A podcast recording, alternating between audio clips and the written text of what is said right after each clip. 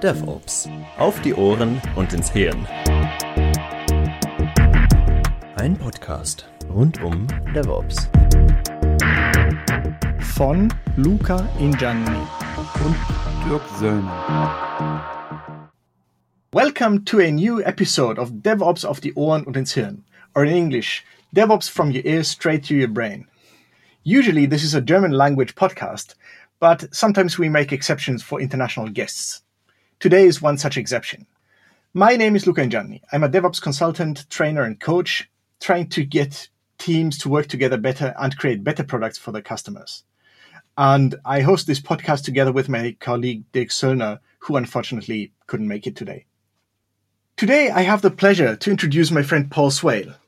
He's a solo consultant who specializes in serverless. We've had a German language serverless episode before, episode 26. I'll link to it in the show notes. Um, but while that episode was fairly technical, I wanted to talk to Paul about the higher level challenges, the architectural and organizational issues you might fight, face when uh, when moving to serverless. So, hi Paul, thanks a lot for being on our show today. Hey Luca, um, thanks a lot for having me. It's great to be here. So, tell us a little bit about yourself, Paul. Um, well, as you said, I'm a serverless consultant. I'm based in Belfast, in Ireland. Um, I've been independent for almost 10 years. Um, just I've been for 20 years. I've been uh, working in software professionally as an architect and software engineer. Um, independent for about nine of those years, and the last three years, I decided to spe- specialize in serverless. I had been doing some general sort of cloud work, um, working with Node.js um, on AWS, sort of container based, and then I sort of decided I sort of seen serverless was sort of the way things are going generally um, in software development, and decided to specialize um, in that area. Yeah, about three years ago now. Mm-hmm. So you said you saw that serverless were was the way things were going. Can you can you elaborate on that a little bit?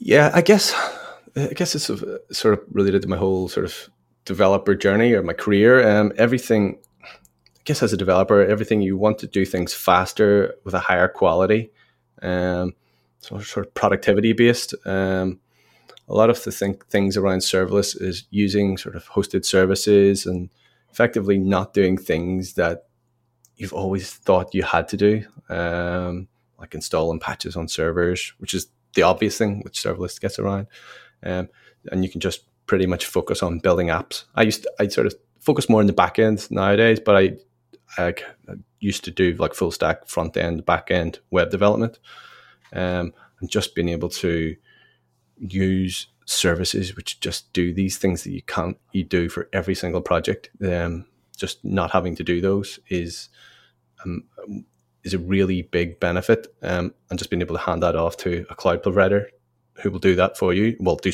part of that for you. Um, just allows you and the rest of the developers on your team to be able to focus on just the actual business requirements and just building out the what they call the the non undifferentiated heavy lifting. Mm-hmm. Yeah, but but let's be honest, serverless still means somebody's got a server somewhere, right? So he's who's yes, taking care of yes, that? Yes, that's the whole. Yeah, it's a terrible name. Let's let's get that bit out of the way at the start. it is. T- it's it. Oh, it's a can of worms when you talk about the name. Um, technically, yes, it there are, are absolutely servers there. Um, it all runs on some sort of Amazon's or Google's servers. So the obvious like like AWS Lambda functions as a service, they run on a server. The, the serverless the word means that you don't need to think about the server that it's running on. It doesn't mean that it doesn't exist, but it means that you, as the developer or the architect designing the system, don't need to care. You just you can treat a function as your lowest level, uh, your lowest level building block that you can build your applications, and that you don't really care about, um, like what operating system or anything like that. Okay, I see. Um, something you just said I found interesting, which is mm-hmm. you you said, oh, you don't really have to worry about servers and patching them and, and that sort of thing. And then you sort of qualified that and said, yeah, well, not usually anyway. What what do you mean by that? Um, well, you you definitely don't need to uh, not uh, I wasn't qualifying that you don't need to worry about patching servers. That is something which has gone away. If you're building a fully serverless application now, um, there are plenty of hybrid type service applications where um, where you still would need to do that partly, but that's not really what I'm getting at. And there are still there there's still lots of things that won't go away. So like um, your package management. So if you're running like Node.js is probably the most popular, along with Python, the most popular Lambda, AWS Lambda languages to use. Like you still would need to worry about like your npm packages and keeping them up to date. So there's there's absolutely things which are still um, things which you wouldn't consider v- value add to your business, to the business problem that you're working on, which you still need to do. So it's not a panacea uh, um, that solves everything for you, but it it one of the the key things that I've noticed in the teams that I work in, the teams are smaller, so you need individual developers can take on more ownership of more what you would call infrastructure parts of the system. Um, whereas in the past, because or in the past with sort of more traditional server based systems, um, you really need dedicated people because for those jobs because they are so there is a lot more to them. So like keeping um, getting network configuration all set up and sure um, all ports are locked down, all those sort of concerns.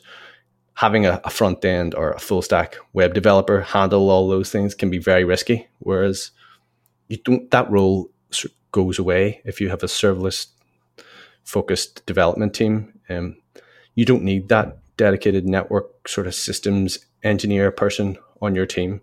Um, you can get away with a smaller sort of set of application based developers, and that just bubbles it up to the business level, the people who are actually the whole point of building the, the software in the first place is the business value that it's generating, and effectively, we, no engineers don't like to be seen as a cost, but the further lower down the stack you are, the more the business would see you as a cost.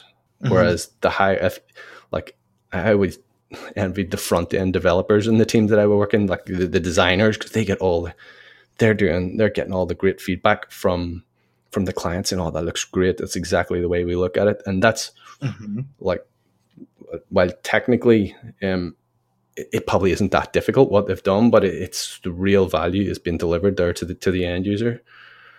Whereas nobody really cares what servers they don't care what servers or what kubernetes stack your your your your app's built on top of as long as it's up and it's doing what it's supposed to be doing and it's doing that well that's that's where the real value is. Uh-huh. interesting. So yeah you serverless if i understand this right is is really just a way of the entire team being able to focus on customer value and and all of the things that are not really a value add gets dealt with by you know the aws's or the googles of the world Exactly. Yes, and yeah, and there are, there are other smaller vendors sort of layering even on top of that. So AWS have their sort of like the likes of Lambda or DynamoDB sort of like services that you don't need to do that just sort of you can treat as an API effectively.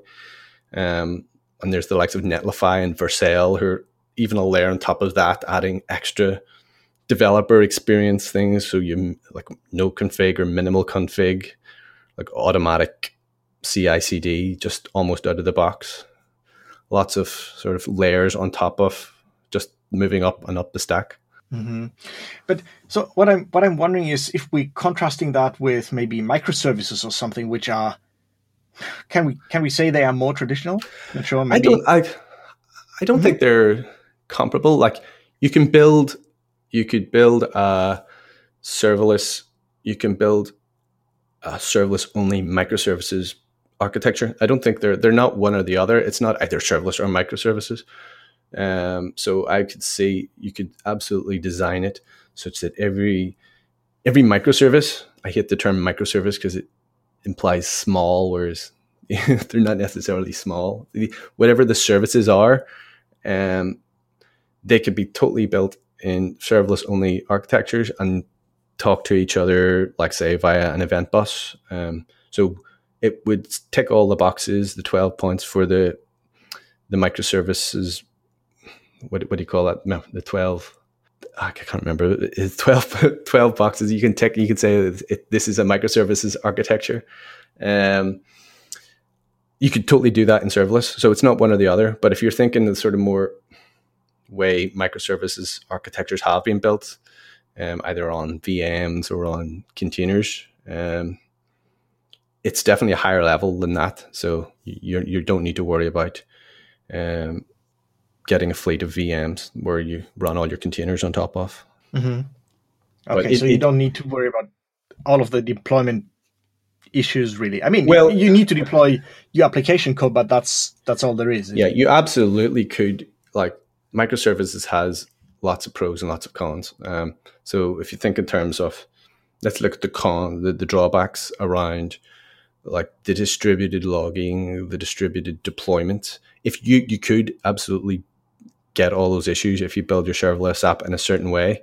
And some things like the distributed logging is somewhat of a an issue. So you have different parts writing to different logs, um, and sort of like there are tools to sort of collate them, but you need to set those up.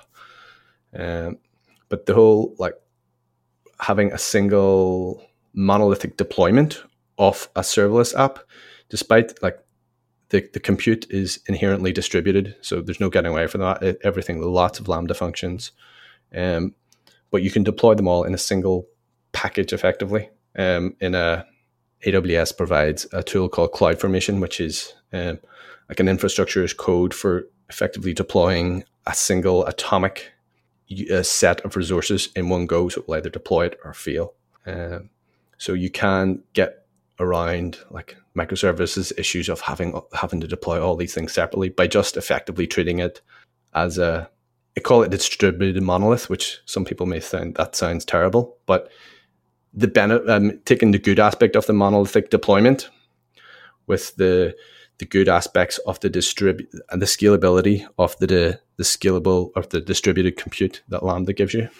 Mm-hmm. So you get the the simplicity of thinking about a monolithic thing, but you get the infinite scalability of uh, of lambdas. Exactly, exactly. Yeah, that's that's the way I sort of. If you've got bigger teams, um, you could design your serverless app using microservices, but most of the teams that I've worked with, especially on a new on a greenfield project at the start, I always start with like a monolithic deployment. So everything gets deployed together uh, from the same single Git repository, um, deploying everything together, and you don't then need to reason about um, just partial deployments and partial rollbacks, and that that's where microservices can get really confusing, especially for a small team. And going back to the whole having a team which needs less members, which needs which can be sort of more application developer focused. If you start getting into really complex deployment scenarios, then you're sort of taking away the benefits of going down the serverless route in the first place. So keeping it simple, just deploying monolithically, um, but still using lambdas so that like lambda gives you highly scalable compute. You don't need to worry about load balancing generally until you're hitting really large scale. Okay, wonderful. You touched on on a couple of interesting points there, and maybe we can spend a couple of minutes uh, uh, looking at that in more detail. Like yes, for sure. The typical the typical ways that I would ask you for like best practices or something, but can I ask you for worst practices instead? Like what's how how can what what are guaranteed ways of messing up your um, your serverless application? Okay, let's see. Um, so I guess one of the big if you're coming to serverless for the first time, your tendency will be to how do I get this working on my machine? And the answer normally is you don't. so you will get part of it, and there are emulators which you could you can use, but for some services, but um, they're either subpar or there's other issues with them. So I generally say don't. You can you can run like the Lambda body of the Lambda code on your own machine, but anything above that, it's like you pretty much you need your own cloud environment. So trying to use get everything running on your own machine and create AWS emulators, that's just don't don't even try. Um, because it's just going to they're just going to diverge from what able, what works on your machine won't work in the cloud. That's you're just that's just what's going to happen. Um, Mm-hmm. So that's one area. Um, sort of more. It's not a. It's not an absolute terrible thing to do, but it's sort of it's becoming a best practice um, to generally keep your Lambda function small, preferably single purpose. So if you're, um, say, you're building a REST API, and you've got lots of different endpoints, like gets and posts, and for lots of different resources, um, you can. There are ways you could effectively just build your whole app inside your whole REST API inside a single Lambda function. Um, I'd say that's a bad idea um, for a couple of reasons. Um, number one, from a pure scalability point of view, if you've got one endpoint which is getting a lot, it's going to your the way the Lambda, Lambda will work. It um, you could lose your concurrency very quickly. So different functions you can you can throttle them at a certain level. So if there's something if there's something really heavily hit and you don't want it to have a knock-on effect on the rest of your application, you can throttle that specific function. So that's one sort of area. But just even f- from a monitoring point of view, being able to monitor individual Lambda functions is very powerful. Um, so you can say have their own logs. You know, okay, this endpoint is getting lots of errors. Let's quickly find that. You just know what log file that is because every Lambda function has their own log file. And the likes of, and just from a code reasoning point of view, um, just seeing that specific endpoint. You would be doing it anyway. If you're building, like, say, Express.js web app, you would probably have your endpoint built as a, like a JavaScript function. Um, so this just takes that to the next level. It's just saying deploying that single code, that just that single JavaScript function effectively to your Lambda. Um, and that has performance benefits because it's a lot smaller. The Lambda spins up a lot faster because it's just got the code for one function within it, not for the whole application. Mm-hmm. Okay, so essentially having having a lambda which is like a giant main function with no functions is sounds like a bad idea. Yeah, I, I get that. Yeah. Um, let me see what other what other bad practices do we see? Um, infrastructure as code or not using it. Infrastructure as code. One of the good things with serverless framework is that serverless and the serverless framework, which is a specific tool that you can use for, for infrastructure as code, um, you're almost forced to define all your cloud resources within code. Um, you could go into, say, the AWS console and point and click and create lots of things and deploy things like that. But you'll quickly find out that that's going to take, it's not, it's not going to be reproducible and it's going to take you a long time. It's just going to be very error prone. So some people still try to do that um, and they soon get caught out once it comes to having someone else in their team. If it's a one person team building a one person team building a prototype, you could probably get away with it. But then prototypes always develop into something further, and then you're like, okay, we need to define all this in infrastructure as code, and yeah, there's a lot of reverse engineering to try and get what they created down into code. So I would say start with infrastructure as code from the get go, from the very start. Um, there's several tools out there, serverless framework, AWS SAM, um, which do these things for you. So use them. Mm-hmm. Okay, so in a way, it sounds like as long as you use time honored good practice, good software engineering practice, you're going to be okay, right? Um, in in certain respects, um, yes, there are some evergreen evergreen best practices which are always going no matter what architecture you're using, serverless or, or whatever. So keeping things simple. That's always don't you aren't going to need it. Basic things like that, um, which like yeah, always stick to those. Um, I guess yeah, the main paradigm paradigm shift, I guess, is is the whole local non-local development. That is something which has been pervasive for developers pretty much as far as I can remember since since I've been a developer anyway. Like you always had the idea like you the development you always get your own development environment working on your own machine, and that's generally not the way you would do it. So that's I think that's the biggest difference. But yeah, other standard um, best practices that I mentioned generally, um, yeah, they they still hold. So we're not we're not throwing out everything that we've learned from the past. So does that mean that um, everything is suited for serverless? Like, can, could we just grab any random application and say, yeah, now we re-implemented this serverless?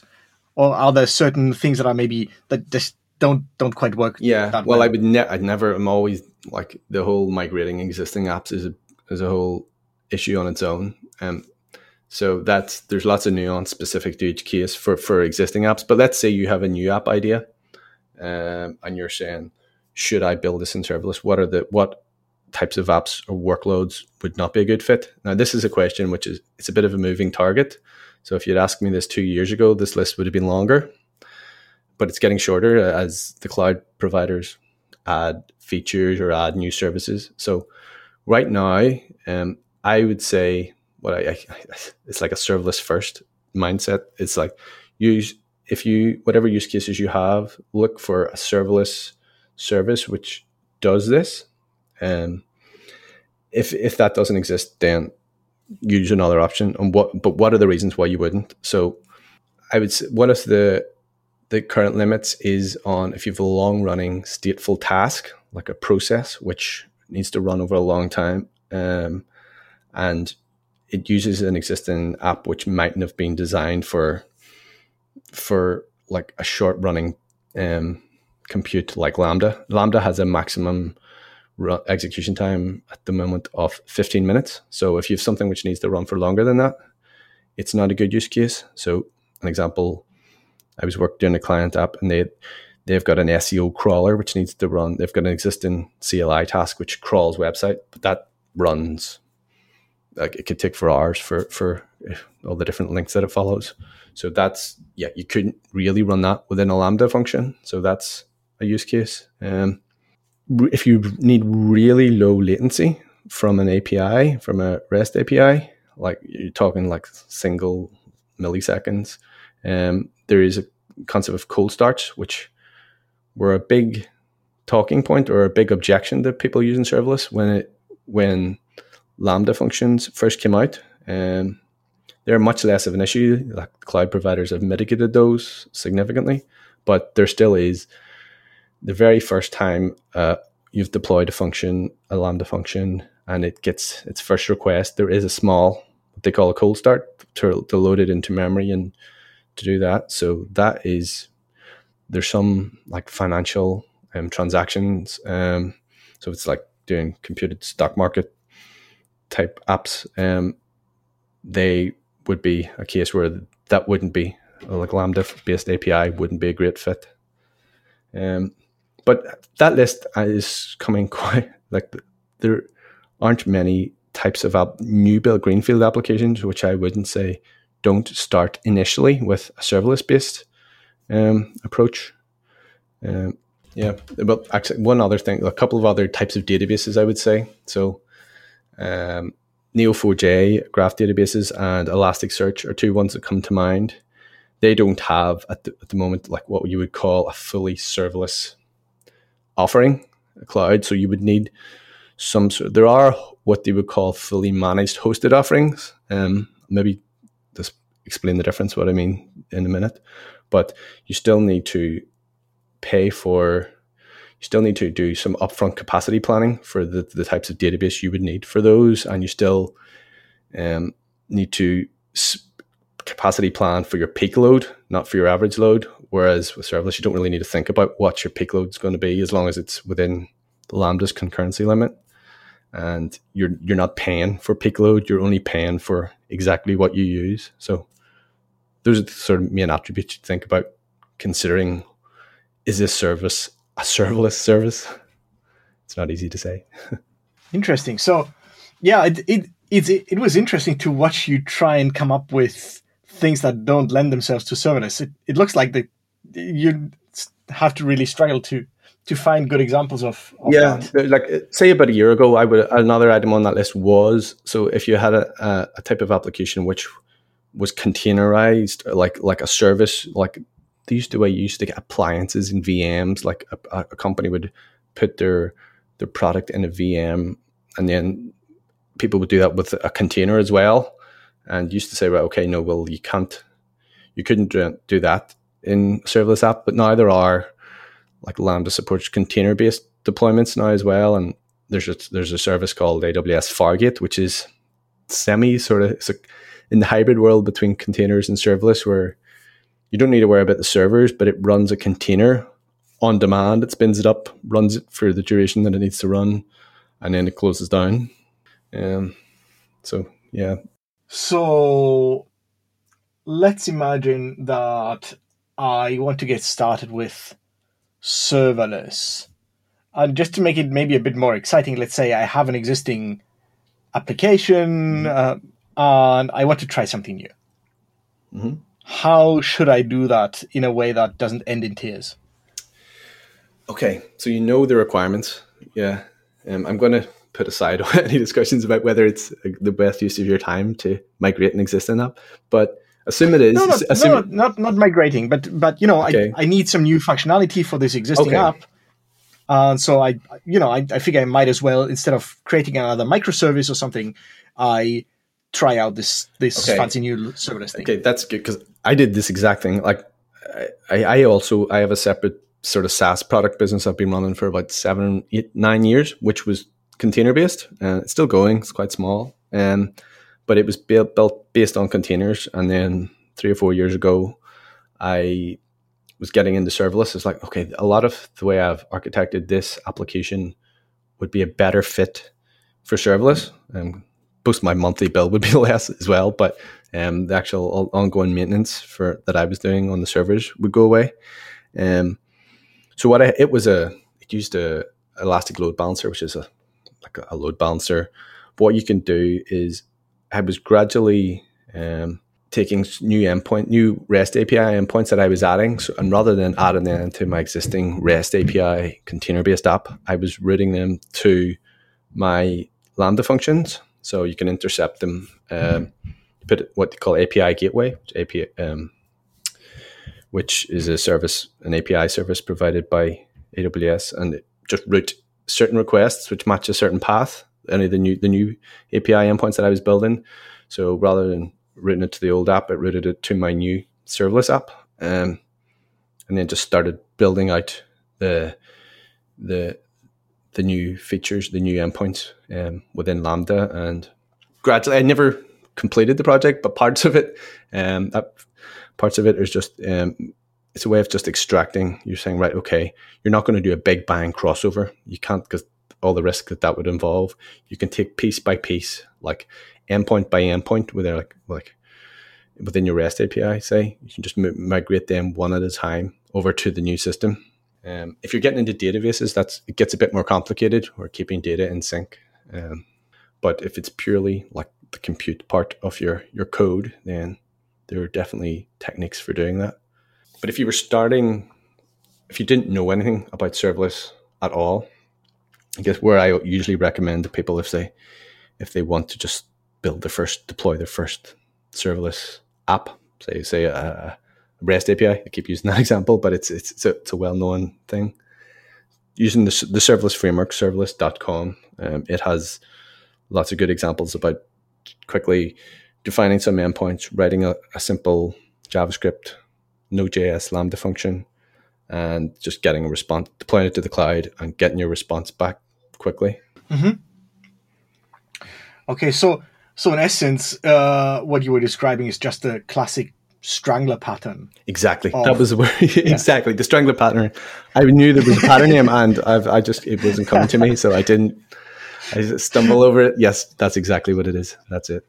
okay wonderful and, and that that works well and I, su- I suppose i suppose that's really obvious if you think about it just because you know serverless you, you can write a single lambda function you throw it at the cloud someplace and yeah and that's it isn't it Yeah. like there's nothing else to do really Yeah. And another good use case for getting started, sort of like I said, get it's like a low hanging fruit. If you're a developer in your organization who are maybe quite skeptical about serverless and you're maybe you can see the benefit of it, then say, okay, well, look at all these cron jobs that we have. Cron jobs are good are a good like low hanging fruit where you could say, okay, Lambda allows you to configure a cron schedule to run this custom compute on a on a schedule, so either a nightly job to send out email reports or something like that, whatever it is. having this configure a server just for that is a has been a real would be a real pain. Just having to run those jobs. Plus, you end up doubling up on a server. You've like stuff which is serving front end API and it's also running back end jobs in a cron on the same server. And you're like, if it's a heavyweight processing job in the background, it could bring down the whole server. Whereas if you just implement that as a as a Lambda function, just run the code in the Lambda function on a simple configuration schedule and just deploy it, it just works for you in the cloud. You don't need it to, um, yeah, you don't need to worry about it bringing down a server or setting up a server in the first place for it. Oh, that's interesting. That's that's such helpful advice, I think, because it it's also such a, as you say, it's such a nice low hanging fruit because it's fairly low risk. Like, yeah, you you you're porting a cron job or implementing mm-hmm. a new cron job um, as a lambda function, and if it doesn't quite work all that well, then then maybe you don't run those emails for a night or something. Yeah, yeah, yeah. This is a good thing with cron, cron jobs are generally not user facing, so um, or the minimum minimum user impact. So yeah, they're a good place to start. Okay, wonderful. So um, now I'm all excited about this newfangled serverless thing. So, like, how can I safely grow my my serverless portion of my application? Like, it's all well and good if it's like five lambdas and I can keep them in a head, no problem. But how do I sustainably build a serverless application? How do I, what do I need to do in order to keep it maintainable, testable, you mm. know, free from too much technical debt, that sort of thing? Yeah. Yeah. There's a few things there, and you alluded to it with the number of Lambda function. That's a criticism which people who haven't used serverless before often say, okay, but now I'm just going to end up with a load of Lambda functions to manage. But I would just say you you were you from a pure code point of view, you have the exact same amount of code as you would have if that was in a monolithic deployment. They're just functions. Whether it's a code function on your file system or a Lambda function in the cloud, it's it's exact same amount of code from the code point of view. Um, there's a little bit more um, configuration, I should say, like around you may configure a timeout for a Lambda function or just the path to the source. So there's like a couple of extra lines of YAML, prep, I would say, but more or less the same amount of code that you would have normally. Um, so your considerations then around growing as your as your application grows, it's the same as you would for any growing code base. You still like modularizing it, splitting it, keeping the folder sensible folder structures. If it comes to it, consider microservices if your team is starting to if it's being worked on by multiple teams possibly and you can sort of come up with potentially a contract for them to talk to each other at that stage you can sort of start splitting your your serverless system out into microservices um, but that's yeah that's going that's if it's getting quite big um, what other yeah on a monitoring sort of uh, when you're in production that's a there are aws has tools which are okay i would say for for our operations team for basic stuff. But if you've got a more sort of advanced operational concern, like if you want sort of really fully single, really nice dashboards, all looking really nice, getting all the information in one place, there are third party providers which sort of aggregate the data that AWS CloudWatch would collect. Um, or it can plug in its own agents into your Lambda code and send them their, your data and you get all the nice dashboards and alarms. Um, so that is something as your application grows and it's in production that you'll need to look into. Um, but AWS CloudWatch, which is their sort of monitoring and logging service out of the box, it does a good enough job, I would say, um, to get you started anyway before you need to look at third parties. Um, me think what else? Yeah, testability. You mentioned yeah. So that again was last in the middle of last year. I ran a survey. Um, I have a newsletter and asked several people on LinkedIn to to participate. So I think we've got over about 150 to 200 responses for people who have been building serverless apps um, or who've oh, got wow, started. Nice. Um, asking the questions really were around what were the main pain points. Um, and the top two I mentioned observability and monitoring. So that was number one, and number two was testing. So testing mm-hmm. um, is what is an area which again there's a slight paradigm shift coming from other non-serverless based development. So we start like I mentioned the whole local remote thing um, difference. That is an issue here from the standard. If you think back, if if you know the was it Martin Fowler or I don't know who came up with the original testing pyramid, which has um, it's like a pyramid triangle shape with unit tests at the bottom, um, integration tests in the middle, and like end to end system tests, whatever you call them, at the at the top. Um, and as it gets up, there are less of them. So the idea was that the vast majority of the tests in your in your system of automated tests would be unit tests. Um, and then you would have some integration tests and even less end-to-end tests. That paradigm, in my experience, and from talking to other serverless experts, that doesn't quite hold for um, serverless sort of cloud services based applications, um, because the risk now falls to the risk of is less code based, whereas unit tests are really focused on the code, the actual um, procedural codes, whether it's Node.js or Java or Python, whatever you're writing your code in, that is seen as the biggest risk, the riskiest area that needs the most testing. Whereas in serverless apps, it's not quite that isn't the case as much. Now there's you still do write unit tests, but the integration points between the services become the real things um, where the ball can be dropped, where configuration is wrong, a big thing mm-hmm, in mm-hmm. AWS land is IAM and uh, IAM. So it's a the access control, um, identity and identity access management. Access management? yes, that's yeah. it. um, the serverless allows you to define uh, Lambda functions allow you to define really fine grained permissions on each function, which is best practice, and you do that by default. Um, but you can very easily, if you did try and run something on your own machine, it would just work because IAM isn't in play on your own machine. Um, whereas you would deploy it into the cloud and it would start, it would throw an error because it doesn't have sufficient IAM permissions to talk to DynamoDB, let's say. Um, so that's writing integration tests or um, end-to-end tests, even that hit the actual, your actual REST API endpoint or your, your GraphQL API endpoint to bottom out those issues to make sure that um, all the configuration that you've written is correct so writing integration and end-to-end tests is much more important um, when you're building serverless apps.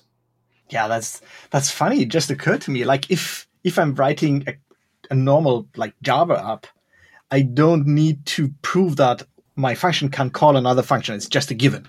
Yeah. And all of a sudden, that's not quite the case anymore, is it? Yeah.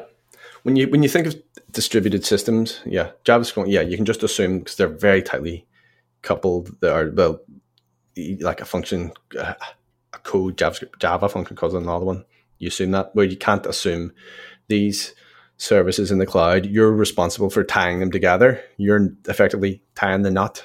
Your developers are tying the knot between them and making sure they're talking the right language and they have permissions to talk to each other. And that's all done by infrastructure as code. So you still need to do right tests to to verify that because there are a lot more integration points between services and cloud resources. Uh, interesting. Um, but another thing that worried me, um, as somebody who has never tried serverless before, is how how would I be able to effectively debug something if you know if if I if I throw an input at, at some function and it maybe goes through a bunch of different lambdas until it finally reaches its destination, like mm-hmm. a proper integration test. How do I how how can I easily debug where it breaks? Yeah. So the scenario you, you talked about there, so multiple lambdas chained together. So AWS has this service, that sort of orchestration flow. I guess when you've multiple, I guess there's the choreography and orchestration, which I'm gonna, without getting too deep into the patterns, or- orchestration is when you have you know like a sequence of actions integration points between different services that you want to run in a certain sequence or you may want to add some extra sort of logic but there's a service called aws step functions which is is like a state machine you define it in json or yaml and different states um, for each state you would say have a task which would be implemented as a lambda function Um, it has a nice visual um, in, in the console in the browser. It has a nice visual um, green or red. So it, if something fails, it will just highlight in red. Very you just click through to the red, and it will have the logs for that right beside it. So that um, step functions for like a multi for an orchestrated workflow is very good at helping you debug what what went wrong.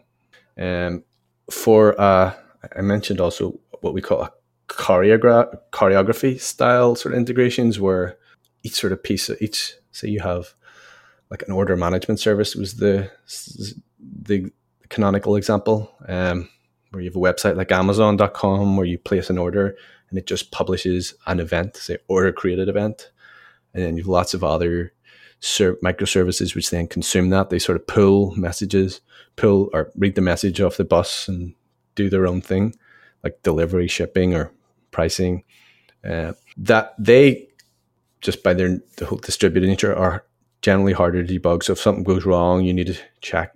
You, you sort of at the point where you check all those points. Did the message get published in the first place? Okay. No. Okay. Then narrowing it down from there. Whereas, okay, is it a downstream service which just failed?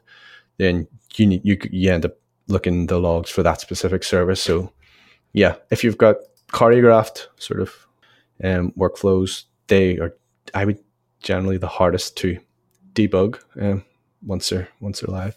Mm-hmm. Okay, so no, no, just like stepping through uh, a piece of your code or something. That's just not no, no, just not reasonably possible. No, there is like mm-hmm. AWS CloudWatch logs, so it's where uh, Lambda and other AWS services write their logs too. Um, it does have a, a say you have a transaction ID, which is the same value through all the it passes through all like the order service, your your shipping service. You can filter on, say it's a UID. Um, you can do a search within it. It's quite slow and limited, but there are other. If you were using a sort of richer um, logging, like logging aggregation service, um, that would probably be an easier way of doing it. So, um, but if you have what they call a um, yeah, just that unique transaction ID um, or correlation ID, which correlates all the, the different messages for that single um, transaction across the different services. That really helps. Okay. Um, so I think now I feel quite confident that I can build my first uh, serverless like application. Is there something we've missed? You know, given that yeah. this this episode is called Practical Serverless. I think you've been um, pretty thorough, haven't you? Um, yeah, well, I guess I've probably been more back end focused. So I'm talking a lot about Lambda functions. Um, that's more about my recent experience in the last couple of years. But there are, I guess, going back to the whole mindset of serverless and encouraging bringing thing of bringing development up the stack and closer to the end user. So if you're thinking about empowering, I sort of like to think eventually not front end developers, but people who build the front end can build more. There's more services coming for for them, so that they even some of the lower, even Lambda within it, some of the features of it will be too low level for some like the likes of Netlify and Vercel are, are they have they abstract a lot about you can run server side code in serverless function, which under the hood uses Lambda. But I have like a client who is semi technical, who's like starting to, I wouldn't recommend him necessarily jumping straight into writing raw Lambda, whereas the likes of Vercel or Netlify is a really nice on ramp for someone who is like building a web app and they need a little bit of server side server side functionality to run some code on the server, say when the form is submitted. Um, that's a really nice place to start. Interesting. I feel like this is an excellent place to to wrap up, but I feel like I really should mention um, the the great workshops that that Paul does. I've been I, I took one of his serverless testing workshops. When was it? Last autumn uh, or something? Last winter? Yeah, it was. Yeah, it was November. It was November. We did that. Yeah, yeah. yeah. I've, I've, yeah. Exactly. I think it was it was really really great. So um, just from from personal experience, um, if you need serverless stuff, go talk to Paul just because, not only because he knows what he's doing, but also because he's really great at teaching it. Um, if people wanted to talk to you, Paul, where could they find you? Yeah, sure. Um, so my website is serverlessfirst.com. Um, so if you go there on the homepage, I have a, a link to uh, like a five part email course for helping people sort of, if you're interested in getting up to up to speed on serverless and a, or moving your team over to it potentially, or finding the low hanging fruit that we that we mentioned in, in the episode. Um, I cover those things in that email course. So that's serverlessfirst.com. And you can also get me on Twitter um, at Paul Swail, S W A I L. Um, um, yeah, and my other, like I do some consulting and my workshops that Luca mentioned, they're all on that website as well. When's the next workshop going to be, by the way? Um, at the minute, I think we're talking late spring, possibly possibly May this year. So um, yeah, I'm planning it next week. So hopefully, um, I'm hoping to make it. It's going to be a workshop, but I think I'm also going to have a course option. So, um, so you'll be able to take it on your totally on your own time. It's self paced anyway with with meetups, but there will also be a fully self paced option um, at a lower price if anybody's interested. Oh, nice. Okay. Paul, thank you so far so much for being here. This was a really interesting episode. Yep, it was great. Thanks very much, Luca, for having me. Uh, great fun chatting. Thanks a lot. Okay. See you next time, Paul. Cheers, man. Bye bye. Bye bye.